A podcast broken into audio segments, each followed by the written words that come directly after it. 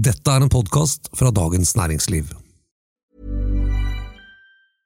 When you're ready to pop the question, the last thing you want to do is second guess the ring.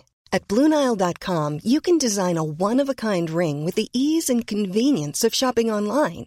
Choose your diamond and setting. When you find the one, you'll get it delivered right to your door. Go to BlueNile.com and use promo code LISTEN to get $50 off your purchase of $500 or more. That's code LISTEN at BlueNile.com for $50 off your purchase. BlueNile.com, code LISTEN.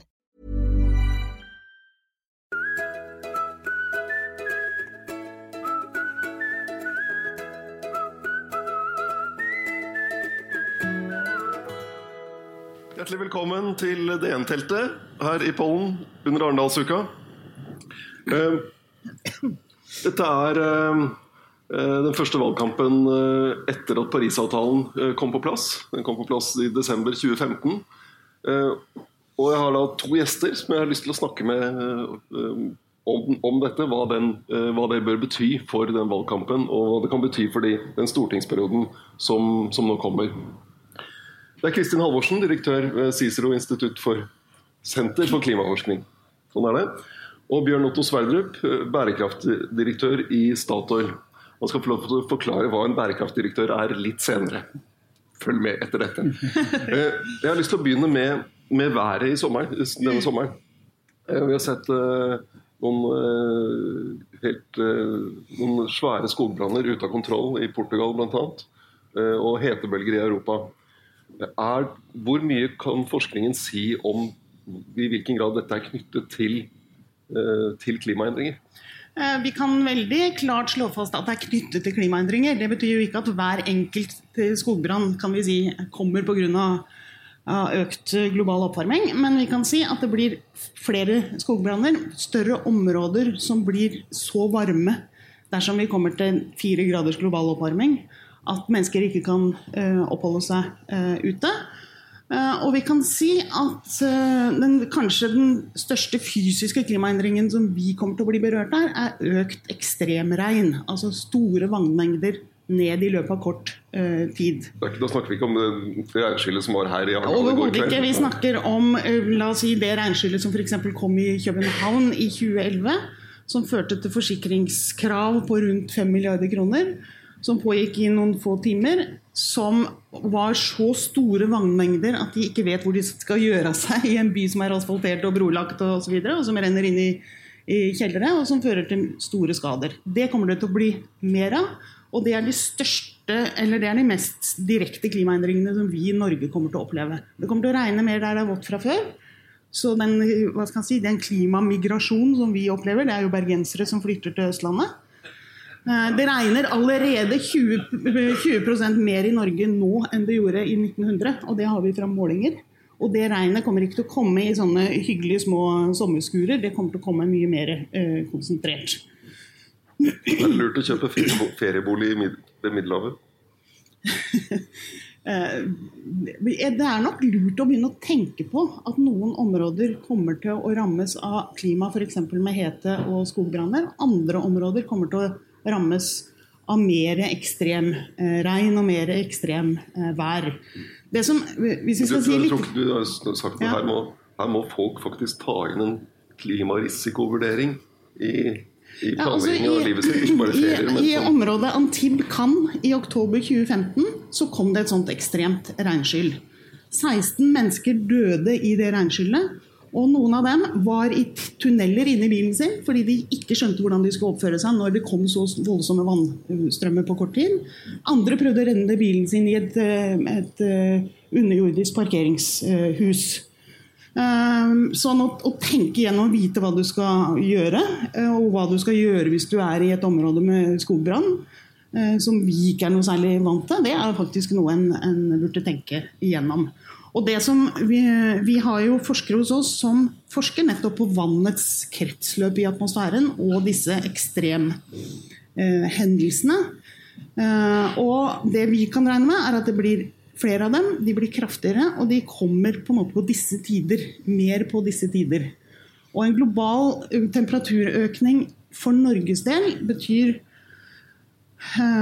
betyr antagelig at det vinterne som blir varmere, sommerne litt mindre varme, og dette man skal si, med økt nedbør i løpet av høsten. Det jo disse temperaturøkningene fordeler seg jo ikke pent og jamt over jorda. De for eksempel mye sterkere i Arktis enn i våre områder, så de kanskje 2-3-gangeren i Arktis, og det har jo også betydning for hvor mye is og snø som smelter. Så de fysiske klimaendringene allerede I gang.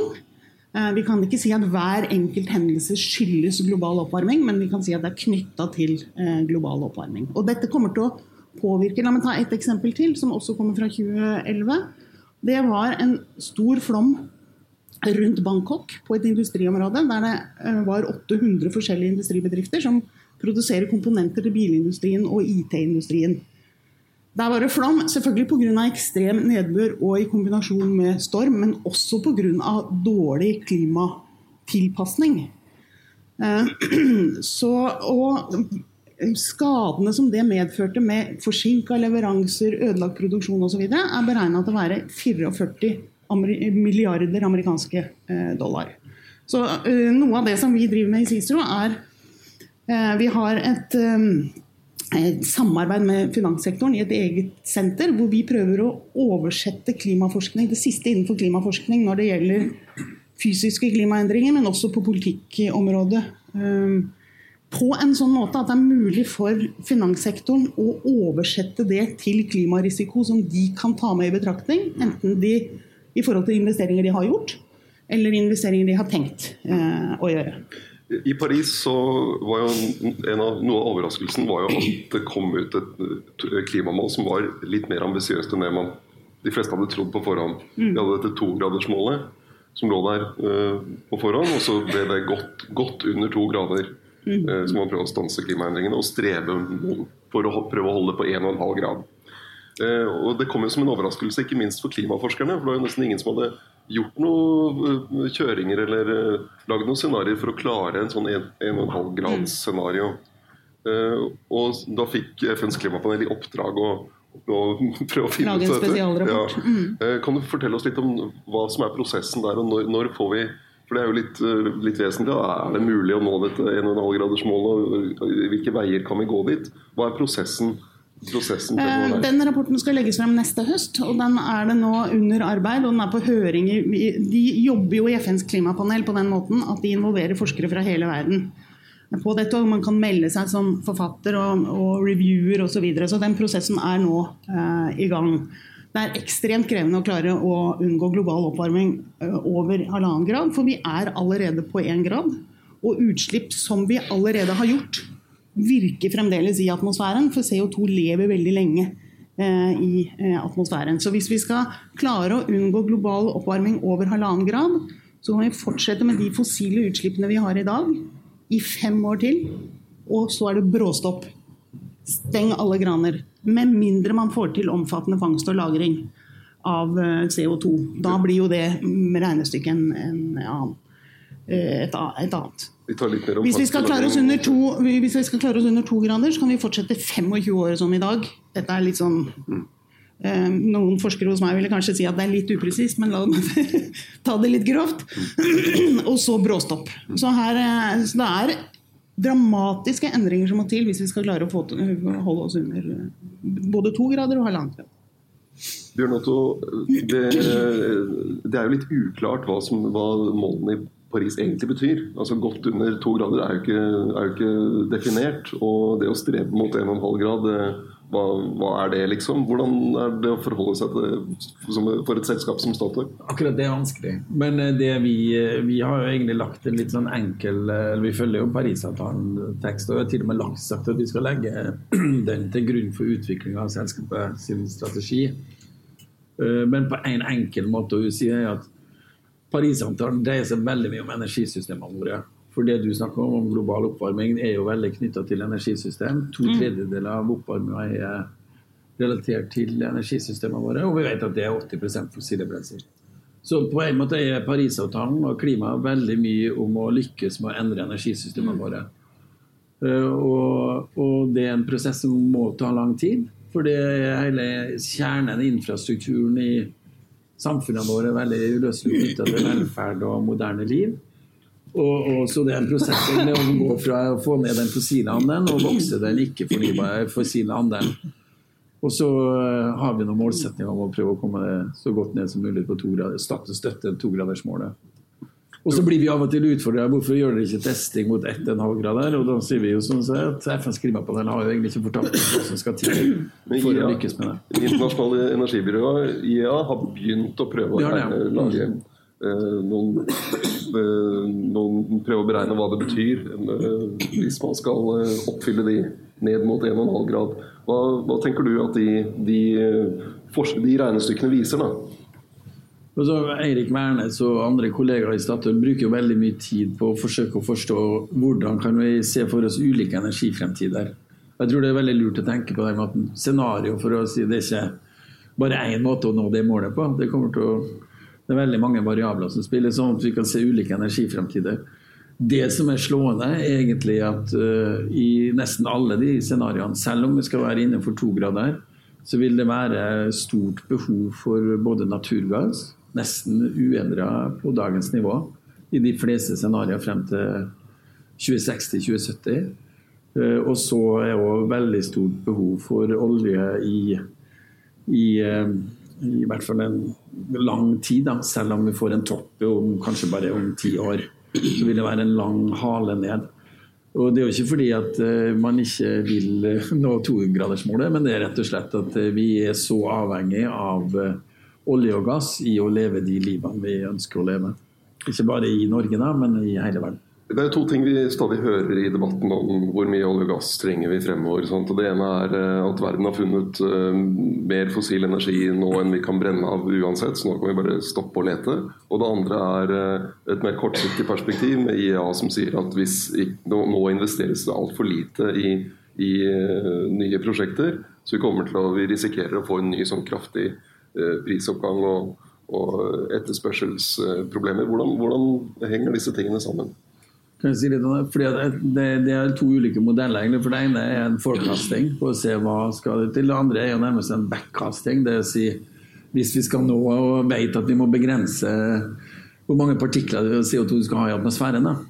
Og så ser vi hvor mye vi har brent, og hvor mye kan vi nå, hvor mye kan vi slippe ut. Sånn at du har denne ideen om et karbonbudsjett. Og det jo ganske talende, altså jeg født i 1968. Da var jeg omtrent 300 og... Purung, sier jeg. Purung. Og da var jeg omtrent 324 ppm CO2 i atmosfæren. Du må forklare. Particles per million, for du kan måle da.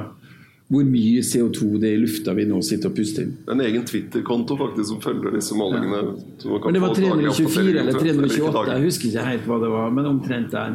Så vet vi at for å nå 2-gradersscenario så det 450 ppm for å være. Og i fjor, det første året, verdenssnittet var målt til 400. Så egentlig i min levetid da, så har vi gjort det bykse fra 324-25 til 400. Og så sier vi må prøve å holde oss til det. Så det sier jo at det haster, og det veldig viktig å jobbe med å både redusere utslipp fra den fossile virksomheten som vi har i dag, og vokse andre energibærere. Da vi jo litt inn i den debatten som i litt opp mot valget, og skal vi lete etter mer olje? Hvordan skal Norge som oljeland og et land med store ambisjoner på klima måtte håndtere den overgangen, der vi ikke vet hvordan den etterspørselen vil bli, eller hvor mye rom det vil være for olje og gass. Og det spørsmålet om klimarisiko, det noe av det dere innom en del i arbeid med finansnæringen. Hva det dere gjør på det feltet? Ja, det første som finansnæringen ba oss om, det var en oversikt over hvor man kunne se at det kom store fysiske klimaendringer på bakgrunn av de klimaendringene som allerede i gang. Og så jo neste steg, det hva kan det lønne seg å investere i en i en lavutslippssamfunn, som vi jo alle etter Paris vet at vi skal komme til. Det ikke spørsmål om hvis, men når og hvor fort det kommer til å gå. Og det jo det noen av scenariene nå prøver å finne ut, og finne ut av. Det ble jo veldig stor interesse i finanssektoren etter Paris rundt klimaendringene, og vi merker veldig tydelig at dette noe som nå tas med på en måte på lista på risiko, og investor og finansnæringen jo vant til å beregne risiko på en annen måte kanskje enn det man vant til i den politiske miljøet eller på byråkrater, så det veldig viktig egentlig å klare å få koble disse områdene godt. Og det som den store utfordringen, synes jeg, for Norge, det at vi har jo klart, norsk oljeeventyr jo helt fantastisk. Vi har klart å finne olje og utvikle olje på en sånn måte at de verdiene har gått til det norske samfunnet og til fellesskapets beste. Veldig mange andre land som finner den typen naturressurser har gitt det bort til store multinasjonale selskaper og nytt veldig dårlig av det selv, og i den grad de har nytt av det, så det korrupsjon og faenskap knyttet til det. Så vi bygde opp en svær næring og tilknyttet næringer, masse arbeidsplasser, masse kompetanse, masse ekspertise. Og så vi bygde opp et oljefond, så vi har en buffer som veldig mange andre ikke har. Og nå vet vi at det på et eller annet tidspunkt må gå ned og avvikles. Og klarer vi å gjøre det på en så styrt måte som mulig, da har vi jo virkelig klart noe som ingen andre har klart. Og da blir spørsmålet på hvilket tidspunkt det det ikke lønner seg å investere i nye felt og på nye områder. Og vi vet at 2/3 av det vi har vet om. Hvordan finner man ut av det? Altså, dette jo en del, det dukker jo opp i klimadebatten med noen partier som mener at det å satse i nord for eksempel, det alt for stor risiko, det kan vi ikke gjøre. Men hvordan plasserer man risikoen rett for den som gjør vurderingen av investeringene der oppe, sånn at det ligger hos dem. Jeg tror en vesentlig ting. Der vi over på en vesentlig ting man burde gjøre, det å gå inn og se på om skattesystemet som har tjent utbyggingen, om det også kommer til å tjene utfasingen. Du som har vært finansminister, forklar hvordan dette fungerer. Ja, det betyr jo at staten inne og tar en betydelig del av risikoen i forhold til å finne nye felt og utvikle nye felt mot å få, på grunn av den høye skatteprosenten, en betydelig høyere skatt fra dette feltet og grunnrente enn man gjør for noe annet. Men i det øyeblikket du med på å, sponse ny leting uten at du kanskje får den inntekten i den andre enden som på en måte til nå har vært tilfellet, så det jo ren sponsing av da bærer staten en betydelig del av den risikoen, da, for å si det veldig, veldig kort. Så det en ting man burde se på. Så det en anbefaling som kommer fra dette utvalget. Altså i Paris var Mark Carney, som den britiske sentralbanksjefen, og Bloomberg sammen. Og Bloomberg fikk i oppgave å sette ned å lede en task force som skulle komme med anbefalinger om hva man skulle gjøre på dette området. Og en av de anbefalingene de kom med var at man som investor burde insistere på at alle selskaper blir stresstestet mot et 2-gradersscenario. Dette selskapet lønnsomt dersom vi lykkes med klimapolitikken og kommer under 2 grader? Og det burde man egentlig gjøre med hele norsk økonomi. Det tror jeg kanskje den beste inngangen til hvis jeg hadde hatt sjans.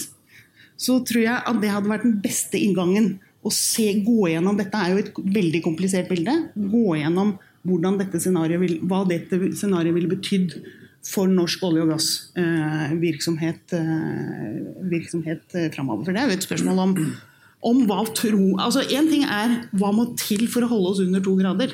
Vi ligger jo ikke under 2 grader hvis vi legger sammen de løftene som har kommet i Paris. Der ligger vi kanskje på 3 grader hvis de blir gjennomført. Men hvis vi lykkes med 2 grader, så kommer det til å ha stor betydning også for norsk olje og gass. Da kan jeg glede deg, Kristin, og si at det her gjør vi jo. Ja, du har gjort det i flere år. Ja, for Statoil, ja, men ikke for det norske samfunnet. Vi synes jo det fornuftig å gjøre, så vi rapporterer på vår klimautslipp. Og så har vi også sagt, hva vil være verdien av Statoil hvis vi lykkes å lage et lavkarbonsamfunn? Det sånn at de olje- og gassfeltene våre ikke har noen verdi lenger, eller det sånn at Statoil en dårlig aksje å ha, eller hvordan det egentlig? Så tester vi, tar vi våre egentlig normale antakelser omkring pris og verdi og CO2-pris og kostnader, og så erstatter vi de med de som har antagelsene I et kjent scenario da, IEAs scenario, 2-graders scenario, som sier, hva verdien av Statoil? Og vet du hva? I år når vi tester det, brukte den samme metodikken vi har vært med I denne G20-gruppa, bruker det, fant ut verdien av Statoil var 6% høyere enn det vi har. Og grunnen til det fordi at vi har en lav kostnad på produksjonen vår. Vi benytter allerede en høy CO2-pris I våre investeringsanalyser og straffer prosjektene våre for CO2-pris. Og vi har egentlig en utrolig bra portefølje da, som har lave CO2-utslipp. Så litt overraskende. Så vi synes, men hva forteller det I forhold til fremtidig utvinning? Det betyr for, at for oss da, så egentlig det at vi får Parisavtalen mer fokus på klima og CO2-utslipp, en kilde til konkurransefortrinn for oss. For vi kommet fra en god posisjon, sammen med norsk industri, og jobber fra en god posisjon, og vi ser at vi kan lykkes enda bedre I den energifremtiden, fordi at vi har både lave kostnader og lave CO2-utslipp. Så ditt spørsmål I stedet, som var egentlig veldig eksistens, hvordan møter ikke bare Norge, men for eksempel også Statoil, den klimautfordringen. Og det har vi jo brukt mye tid på. Hva skjedde? Altså, da Parisavtalen lå der I desember 2020. Du riktig å si at frem til Paris, så sa vi la oss støtte en ambisiøs Parisavtale. Så fikk vi den avtalen, og da sa Eldar Sætre at det sa, la oss nå ha en ordentlig prosess med styret og med ledelsen I selskapet og se hva betyr det for oss. Og lage en strategi. Og da laget vi en helt integrert, altså klima som helt integrert del av forretningsstrategien for Statoil. Og da har det skjedd utrolig mye I løpet av, jeg vil si, snart 2 år, med, fra toppen da, så Statoil har kallet seg nå et energiselskap. Vi har sagt at fornybar en del av kjernevirksomheten vår. Så vi endret visjon til selskapet, vi endret strategi til selskapet, og I praksis har vi jo presentert en plan som dreier seg om å gjøre 3 ting. It's that time of the year. Your vacation is coming up. You can already hear the beach waves, feel the warm breeze, relax, and think about work. You really, really want it all to work out while you're away. Monday.com gives you and the team that peace of mind. When all work is on one platform and everyone's in sync, things just flow. Wherever you are, tap the banner to go to Monday.com.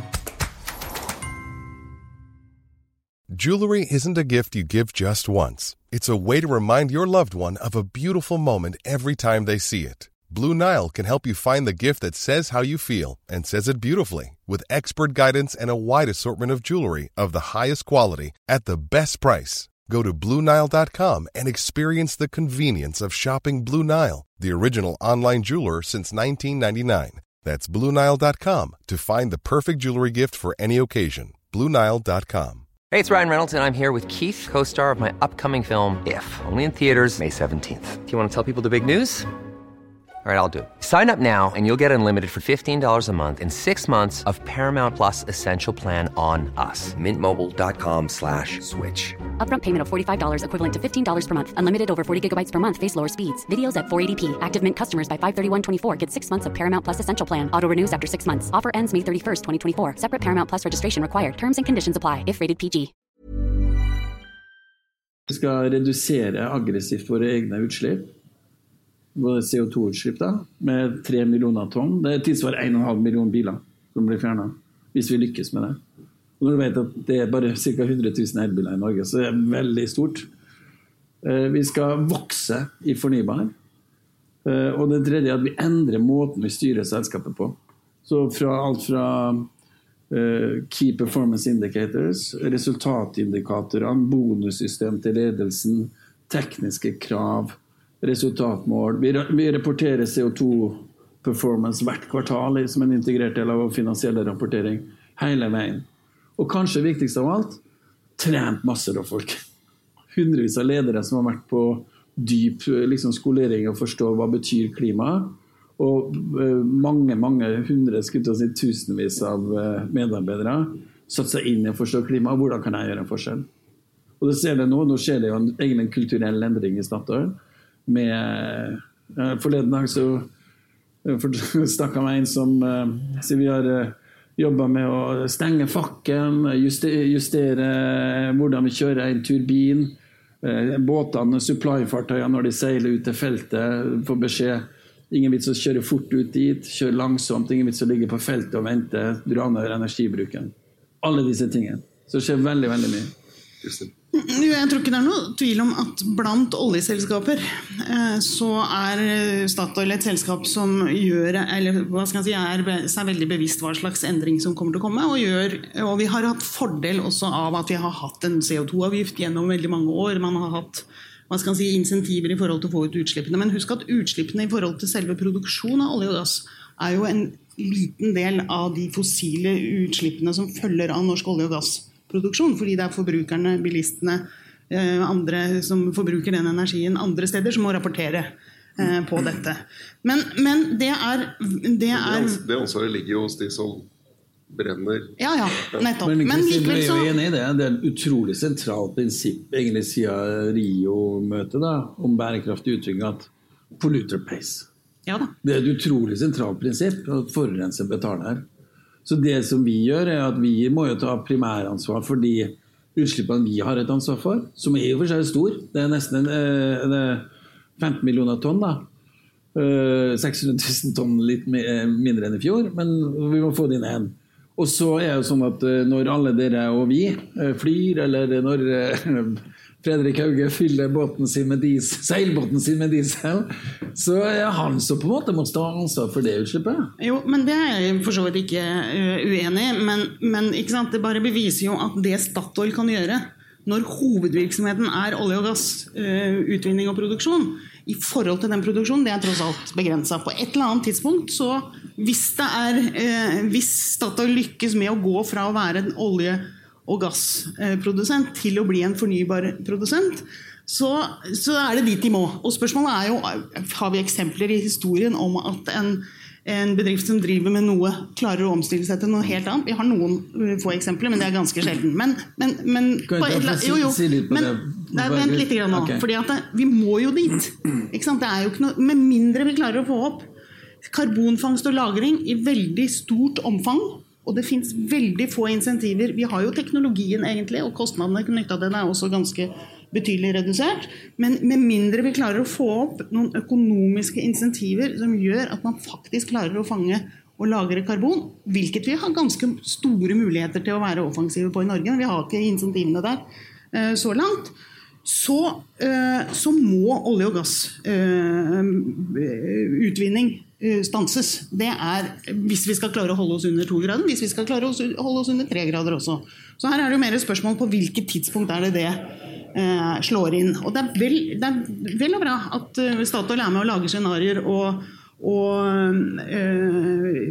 prøve å orientere seg I dette landskapet. Statkraft la fram et scenario I går som mye, hva skal man si, som har mye mer optimistisk I forhold til hvordan fornybarandelen av energi kommer til å utvikle seg videre fremover. Men det dreier seg jo om å forstå hvor raske kommer disse endringene faktisk til å være. Så det som hadde vært litt interessant nå, det var jo å høre din oppfatning. Ikke om Statoil kommer til å være interessert I å utvikle olje og gass I Barentshavet, men hva det? Altså, hvordan vurderer man den typen investeringer som skal gi avkastning I veldig mange 10 år fremover, og I løpet av de 10 årene så må transformasjonen til lavutslippssamfunnet komme? Ja, veldig sentral strategisk problemstilling for oss. Og vi bruker jo mye tid på det, og foreløpig har vi jo valgt en strategi om hvordan sikrer vi og ivaretar vi verdiene av den olje- og gassvirksomheten vi har, I et langt perspektiv, og hvordan bygger vi gradvis posisjoner til å vokse annerledes og være en del av veksten I fornybar. Og så har vi jo egentlig gjort ganske mange skritt der nå. Vi har investert over 20 milliarder I fornybarporteføljen vår, og blitt sikkert I ferd med å bli I hvert fall Norges største aktør innenfor ny fornybar. Så kan vi, hvis vi må, vil vi være beredt til å skifte enda mer av kapitalen vår mot det, og nå har vi sagt at vi skal kanskje dreie 4-doble det, sånn til 15-20% I løpet av de nærmeste 10 år. Tror du det en rask nok omstilling?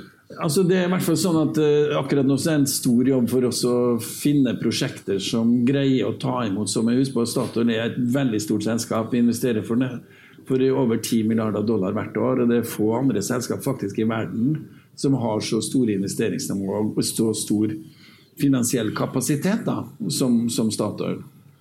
Så har jeg lyst til å si en ting, for jeg var litt, kanskje litt brå med det her, på det man sier at det med polluter pays. Jeg tåler noe, ja. At, jeg vet det. Men det et veldig viktig prinsipp I først. Og så, en annen spørsmål jo, på overtid, hvordan kan olje og gass ha en rolle? Og da vi skiller I liksom, teknisk, så mellom noe som kalles scope 1-utslipp, som dine egne utslipp, og så scope 3 som knyttet til produktet ditt. Og da en sånn scope 3-utslippene fra norsk sokkel, de du Altså, en sluttbruker av olje og gass jo vesentlig mye større enn våre egne direkte utslipp. Og da, vi jo ikke blinde I forhold til det. Så derfor jobber vi med karbonfangst og lagring. Og vi jobber jo nå sammen med Gasnova på, så kan vi få til enda et nytt spennende prosjekt på det. Og så I sommer, jeg vet ikke, det ikke så mange som fikk det med seg, for det var litt sånn sommer I Norge, men da kunngjorde vi noe som jeg synes veldig spennende. At vi sammen med Nuon skal se på kan vi gjøre om et stort gasskraftverk I Nederland, og så I stedet for å kjøre det på naturgass, kjøre det på hydrogen, basert laget av norsk naturgass. Da kan vi bruke norsk gass, ta ut CO2-en og lagre det her, skipe naturgassen I form av hydrogen, da, som kanskje som ammoniak på båt, og så kjøre rett inn I gassturbiner, og brenne hydrogenet, og egentlig I praksis ha nullutslipp. Og det som fordel med det jo at, både at du kan benytte eksisterende infrastruktur, og hydrogen jo som et batteri I energi, og det her gir jo veldig spennende perspektiv. Men hvordan lønnsomheten I dette? Altså, det her et tidlig prosjekt, dette litt lengre frem I tid, da, men vi får se hvordan vi kommer, hva som teknisk mulig, det en del tekniske barrierer som overvinnes, men over tid så har jo vi tro på at hydrogen har en veldig viktig rolle å spille I både industri, kanskje maritim sektor og heavy machinery egentlig. Så både NTNU, Sintef, mange andre og jobber jo med de problemstillingene. Så vi synes det ganske spennende, for det utfordrer oss alle jo, hvilken mental modell skal vi ha omkring olje og gass? Norsk olje og gass bare akkurat det samme, brukes det til det samme som det gjør I dag? Eller det en ressurs som har et fantastisk potensial og til andre anvendelser enn det vi gjør I dag? Kristin, du har jo innom det, har vært innom det noen ganger, hvor ekstremt viktig CO2-rensing eller karbonfangst og lagring vil være I de ulike 2-graders-scenariene. Det sånn at den delen, altså at den teknologien fortsatt I norsk offentlighet har slitet litt med denne månelandingen? Ja, jeg satt akkurat her og tenkte på. La meg si, min erfaring med Statoils hjertebank for CCS er litt dårlig, så jeg gleder meg veldig over det engasjementet du viser nå, fordi at olje- og gassnæringen jo avhengig av dette. Hvis man skal klare det. Hvis vi går, IPCC eller FNs klimapanel lager jo veldig mange ulike klimascenarier. Av de scenariene som går under 2 grader, altså, som I tråd med det som nå målsettingene, det 120, av dem det bare 4 som ikke inneholder omfattende fangst og lagring av CO2, og at vi går netto negative ved slutten av dette århundret, det vil si fange mer CO2 enn det vi slipper ut. Så det helt I et olje- og gasselskaps egeninteresse I å kaste seg inn og se om det finnes noen muligheter på dette området, men det jo også for så vidt I den norske stats egeninteresse å se om det går an å finne noen insentiver som gjør at det blir lønnsomhet I dette. Det egentlig den store på dette området har det gått veldig mye tregere enn det her. Men hvis vi hever blikket litt grann, og tenker hvordan kommer vi til å tenke rundt dette greiene her om, la oss si, 100 år.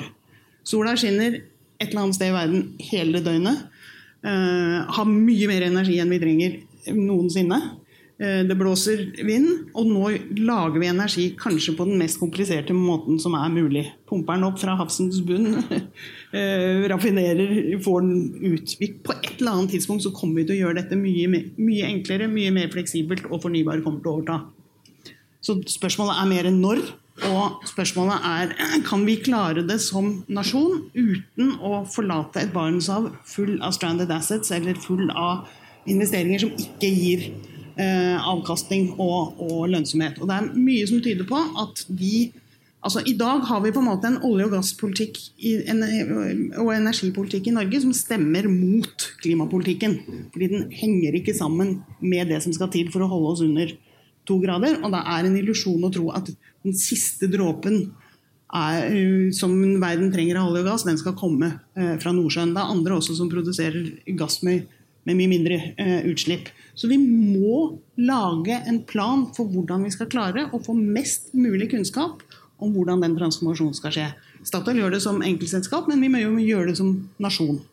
Hvordan dette begrepet stranded assets, altså man investerer I å lete og finne ressurser, og så blir det ikke lønnsomt å utvinne. Hvilken risiko ser du der for Statoil? Altså, det begrepet stranded assets jo å egentlig si at du har et olje- eller gassfelt som du egentlig ikke greier å utvinne, da. Det jo egentlig en veldig kjent problemstilling, for du har det enten av teknisk at det vanskelig, du tror, også, eller at det økonomisk. Sånn at det, og så spørsmålet klima bidrar det til å endre bildet. Det som interessante lærdommen når du gjør disse klimastresstestene, å si hvor mye betyr egentlig CO2, eller hvor mye betyr egentlig kostnadene på feltet lavkost.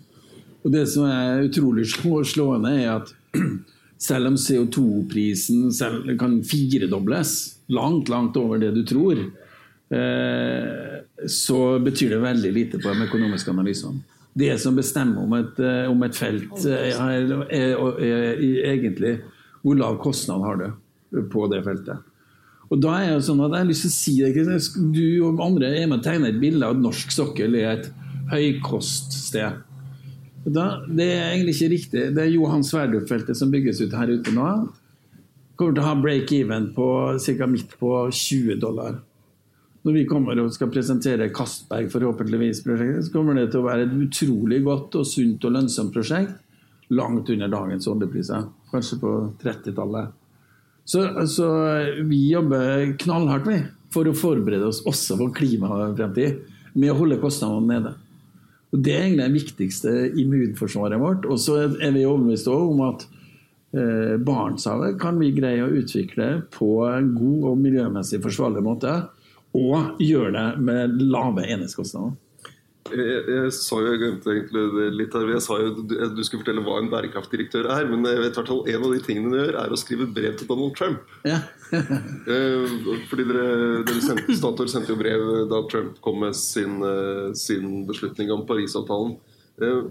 En ting jeg lurer på så man kan jo se for seg, I en del scenarier så lager man jo sånne pene glatte baner om hvordan verden går over til dette lavutslips- og nullutslippssamfunnet. Men man kan jo også se for seg en veldig rotete vei dit. Ja. At verden liksom somler med å komme I gang, og så plutselig tar panikken oss, og så kommer det ganske kraftige tiltak som kan være ganske brutale for et selskap som Statoil og et land som Norge. Hva tenker du om det? Ja, jeg helt enig I det. Altså, vanligvis når man lager fremsyn, så det jo alltid sånne glatte kurver, som du sier. Men vi har jo egentlig sagt at vet du hva, vi tror ikke verden blir sånn. Vi tror at verden... kommer til å være deler av disruptive ting, da. Litt bråe skift, berg- og dalbane, litt frem og tilbake, kanskje noe brått, litt overraskende. Enten bare drevet av teknologi, eller politikk, eller klimaendring I seg selv, sånn som du sa, det klart at branner eller sterke stormer kan utløse sterke reaksjoner, som nedfører seg I politikk, som påvirker oss, da. Så hvordan møter vi det? Og da har vi sagt at ok, la oss igjen da, gjøre oss selv så robust som mulig, og ha lave kostnader, ha fleksibilitet I investeringene våre, sørge for at vi har en portefølje som vi kan styre og være fleksibel på, ikke låse oss inne og legge alle eggene I en kurv, og egentlig brette oss ut også, da, sånn at vi, hvis fornybare kan videre, så... og offshore vind, flytende vind som vi har med Tara for eksempel, så kan vi være med der enda mer, kanskje kan vi gjøre det selv, vi kan kjøpe selskap, kan ta store posisjoner så veldig spennende tid I Statoil der egentlig ingenting gitt og det få så greit å sitte og si sånn blir det Så måten vi nærmer oss det på jo egentlig å være, prøve å være lettbent og lyttende og kjapp egentlig. Tror du, Kristin, det lettbent og kjappe nok I Statoil? Relativt sett. Relativt sett, ja. Nei, jeg tenkte at jeg skulle være veldig vennlig og konstruktiv her I dag, og det er veldig fint hvis Statoil lykkes med å faktisk, man skal si, bruke ressurser, skjønne hva som skjer, prøver å gjøre det de kan til å endre seg I forhold til de rammebetingelsene som Og så min utfordring selvfølgelig til Statoil at de må se hva som kommer, og det gjør de, og de prøver å orientere seg, men jeg har liksom en sånn følelse med at de håper at denne olje og gassen skal kunne vare lenger. Men det trenger jeg ikke å si noe mer om. Men hvis du var finansminister, så ville jo du også håpet det egentlig når du ser på perspektivmeldingen og hvilke penger vi trenger. Hvis jeg var finansminister I dag, da tror jeg hadde umiddelbart satt I gang med å på en måte stressteste norsk økonomi som sådan, for hvordan vi skal klare å få en styrt overgang til lavutslippssamfunnet med en så oljeavhengig økonomi som vi både I forhold til inntektene, men ikke minst I forhold til arbeidsplassene som knyttet til, og den teknologien som vi har på det, og gått gjennom hva vi har av insentiver og skattesystemer, om det hensiktsmessig I dag, og prøvd å forstå mest mulig om hvordan vi skulle agere I forhold til dette, og selvfølgelig brukt det man har av eierskap og eierskapsinnflytelse I forhold til Statoil. Men ikke sant? Vi vet hvilken retning vi skal, vi vet at vi må komme dit, alle aktører vet at vi skal fra en fossil basert energisystem dominert I verden og over til et lavutslippssamfunn. Spørsmålet hvor fort det kommer til å gå. Og å håndtere det inni dette, og det har du helt rett, det kommer til å skje brå skift, altså ting som kan gå veldig raskt, og det utrolig viktig at vi med og prøver og samtidig som vi pådrivere for en offensiv klimaavtale, forstår hva som foregår og agerer så godt vi kan i det landskapet og sånn som, ikke sant vi ser jo allerede nå at de fysiske klimaendringene som påvirker oss, skader, skogbrann, flom og så videre omfattende, de kommer til å øke og vi kan ikke klare å hindre at det øker, men vi kan klare å stoppe det på et nivå hvor vi hvor vi unngår et gigantisk eksperiment der vi ikke vet hvordan naturen kommer til å svare på global oppvarming. Og der vi nå etter Paris, det 3 grader. Det mye mer enn det vi ser nå. Det betyr kanskje at store deler av verden ulevelig på grunn av, altså ikke kan fungere på grunn av hetebølger og så videre, og det kan bety at vann medfører store skader andre steder, så vi må ha det alvoret over oss, så aksepterer jeg at Statoil på en måte, de agerer innenfor de rammene som de har, og hvis vi sammenligner dem med andre oljeselskaper, så skal de ha ros for mye av det som gjøres, og man skal også ha ros for å prøve å gå fra å være et olje- og gasselskap til å bli et fornybare selskap, men hvis vi ikke klarer nå å bruke flere miljøer tenker liksom I det store bildet, så kan vi få noen sjokk som det vil være mulig å unngå. Og dette burde være et vesentlig utfordring I den norske valgkampen, fordi det I de neste 4 årene vi må gjøre de grepene som kan føre til en styrt overgang. Da får du det siste ordet, Bjørn Otto. Takk for det, Kristin. Jeg tror at det noe som viktig som skjer hvis man slutter å tenke som enten eller, til å si hvordan kan det være et både og. Fordi at business og innovasjon skjer jo ikke sånn at man plutselig kommer det noe fra et annet sted. Det jo gjerne Men ting kan gå mye fortere. Gjerne I randzonen av eksisterende kunnskapsmiljø greier man å innovere nye løsninger. Og vi jo veldig opptatt av det, og ikke snu ryggen til kjernevirksomheten vår, men å bruke den kompetansen til å utvikle nye ting. Sammen med andre, selskap, sammen med maritim industri eller andre. Og jeg har veldig tro på det som en motor i å være med på det liksom, grønne skiftet. Og vi har egentlig bestemt oss at vi har lyst til å være en positiv kraft I det. Har du fått svar fra Trump? Nej, vi har ikke fått svar fra Trump, men jeg på en måte ropte jo han, han tweetet jo, han har ikke blitt blokkert en gang. So sad. Tusen takk til Bærekraft Bjørn og Klima Kristin, og takk til dere som kom. Ja. Okay.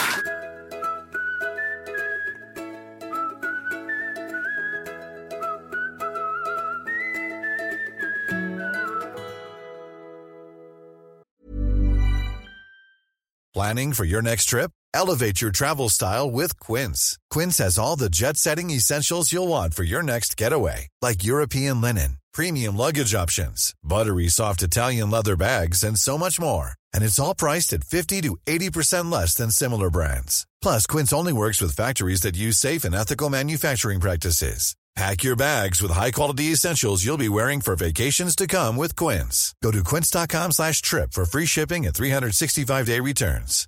This is the story of the one. As head of maintenance at a concert hall, he knows the show must always go on. That's why he works behind the scenes, ensuring every light is working, the HVAC is humming, and his facility shines. With Grainger's supplies and solutions for every challenge he faces, plus 24/7 customer support, his venue never misses a beat. Call QuickGrainger.com or just stop by. Grainger, for the ones who get it done.